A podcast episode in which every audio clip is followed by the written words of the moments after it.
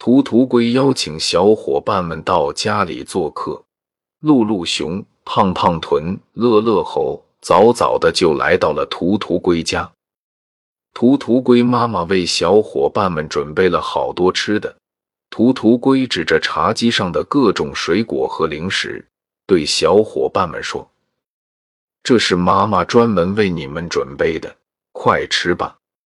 小伙伴们都坐在沙发上吃着水果。淘气的乐乐猴在图图龟家的客厅里跑来跑去，翻翻这，翻翻那，把放在沙发后面的玩具箱也翻出来了。乐乐猴把图图龟家的客厅翻得超级乱。吃水果的露露熊对乐乐猴说：“乐乐猴。”妈妈说到：“小伙伴们家里做客是不可以乱翻人家东西的。”乐乐猴像没听见一样，继续玩玩具。胖胖豚又接着说：“乐乐猴，你看，你把图图龟家的客厅弄得多乱呀！